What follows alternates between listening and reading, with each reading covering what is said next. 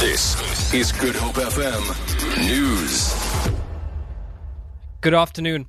The DA has moved to distance itself from the Zuma Must Fall billboard, which was erected in the Cape Town CBD. This comes after the ANC called on the DA and its provincial leader in the Western Cape, Patricia de Lille, to take responsibility for the sign. The ANC, in a statement, said the country has seen an upsurge in racist remarks following the launch of the Zuma Must Fall campaign, which the DA supported. DA spokesperson Phumzile van Damme. The billboard in the center of Cape Town, the Zuma Must Fall billboard, it is not a DA billboard.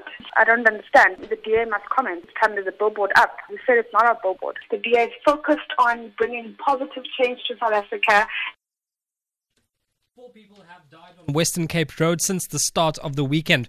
Provincial Traffic Chief Kenny Africa says nine drunken drivers were also arrested at roadblocks across the province, while 150,000 Rand in fines have also been issued to motorists for various offences.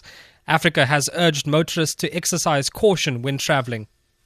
One passenger uh, died in a motor vehicle accident when the driver lost control of the vehicle in Eendekuil, and one pedestrian in observatory was knocked down by a motor car and died. And then early yesterday morning, two um, occupants in a taxi. After the taxi broke down, uh, the occupants were outside the taxi and a truck came from behind and struck the two occupants.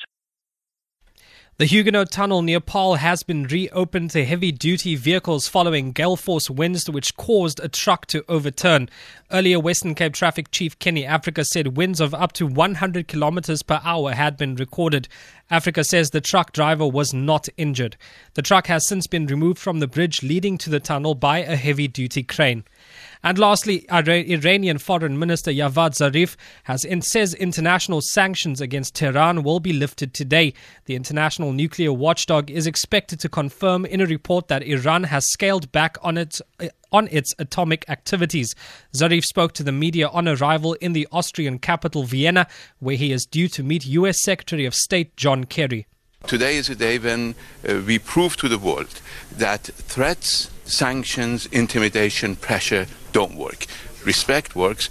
Through respect, through dialogue, through negotiations, we can, in fact, reach mutually acceptable solutions, implement mutually acceptable solutions, prove that the naysayers were always wrong. For Good Hope FM News, I'm Adrik Shea Peterson.